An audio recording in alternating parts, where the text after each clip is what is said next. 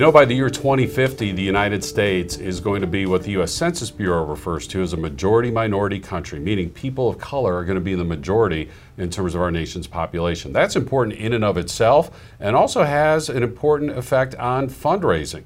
Diversity is important, it's morally and ethically important, and also needs to be taken into account for successful fundraising efforts. Hi, I'm Bill Stanczykiewicz. This is the first day from the fundraising school, and I'm joined today by Dr. Una Osili. She's the Associate Dean of Research at the Indiana University Lilly Family School of Philanthropy, where she also leads the new Mays Institute on diverse philanthropy. So, Una, thanks for being with us.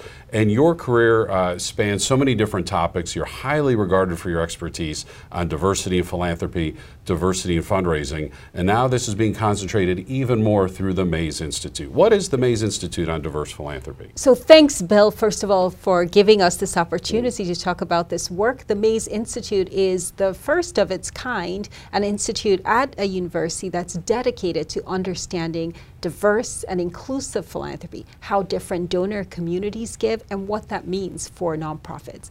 We have, as you have noted, more, a more diverse nation and country than we've ever had in our history, and that's uh, donors of all different races and ethnicities, but also national origins. And for many nonprofits uh, are, are still grappling with how to navigate this new terrain.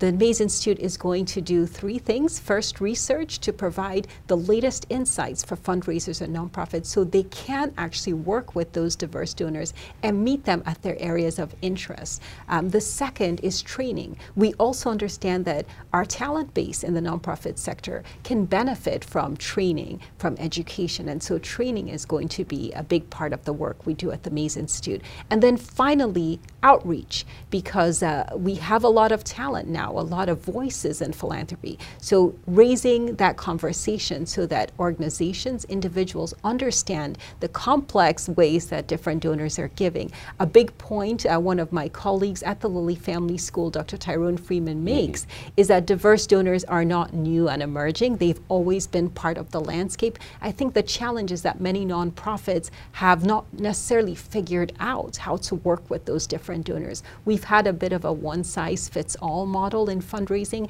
and now we have the data to help us understand what do donors from say, uh, African American backgrounds or Asian American backgrounds want that may be different? Uh, and how can we uh, engage those donors using the various models and methods that we have? In higher education, this is very important. Uh, many organizations have alumni from all diverse backgrounds, and they're trying to figure out how do we engage those donors, those alums, or potential donors. And in the past, perhaps one model worked for everyone, but we're realizing that we do need to uh, tailor these opportunities, whether engagement opportunities or volunteer opportunities, so that we can really harness the uh, aspirations, the uh, needs, and the inspiration of these uh, diverse donors. At a time when our society in the United States is becoming more diverse.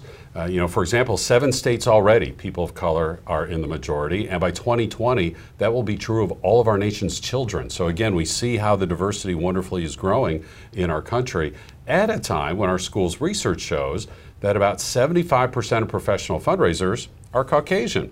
And so certainly we always are looking to cross demographic lines and coming together.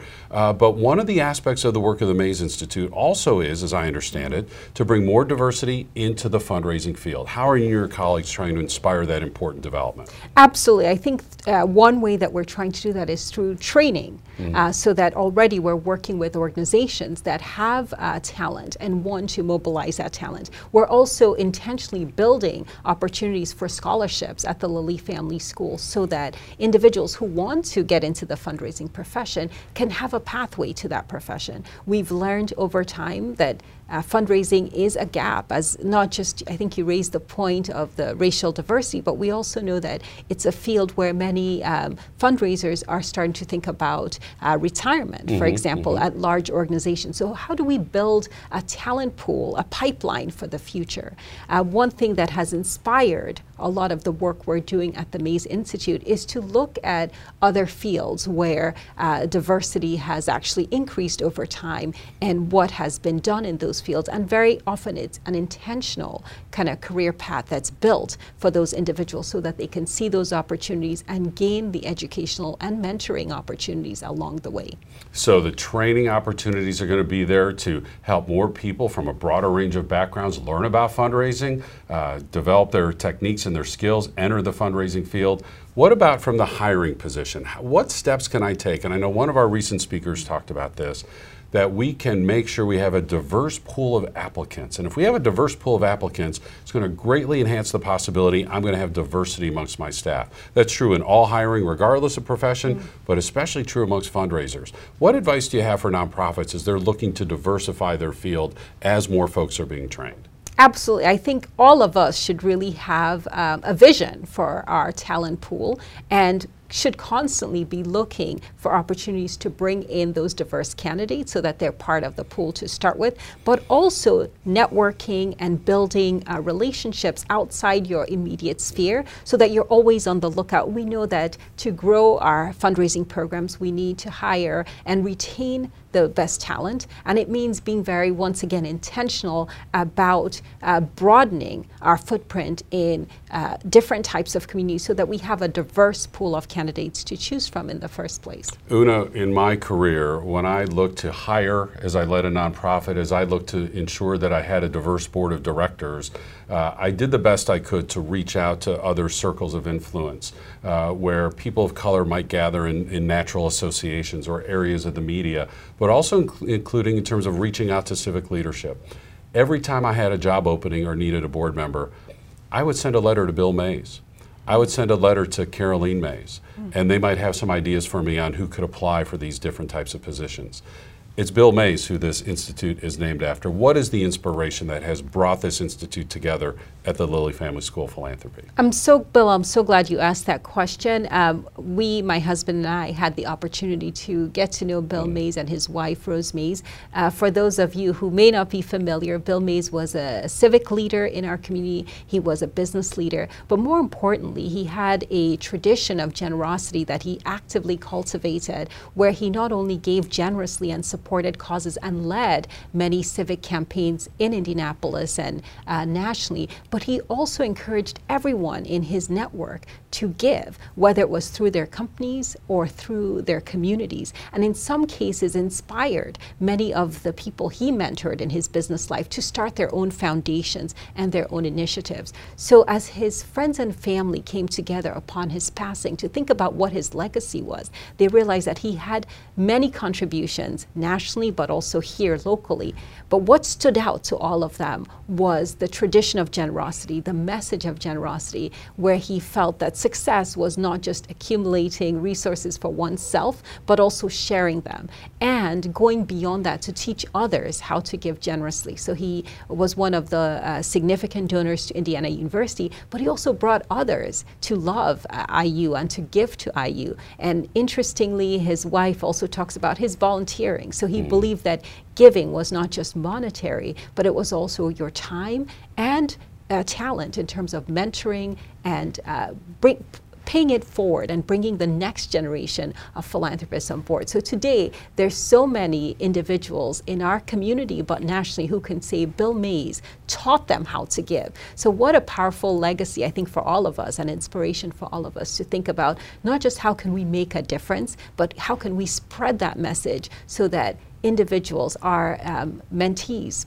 our colleagues, our friends, our family are also uh, spreading the message of generosity. And now we're leveraging that message exponentially through the Mays Institute on Diverse Philanthropy. Una, moving forward, how can fundraisers stay in touch with the Institute? What the, should they be watching for uh, as they want to make sure that they're diverse and inclusive in terms of their donor outreach and donor relationships, in terms of their fundraising staff, and in all these important ethical ways related to diversity?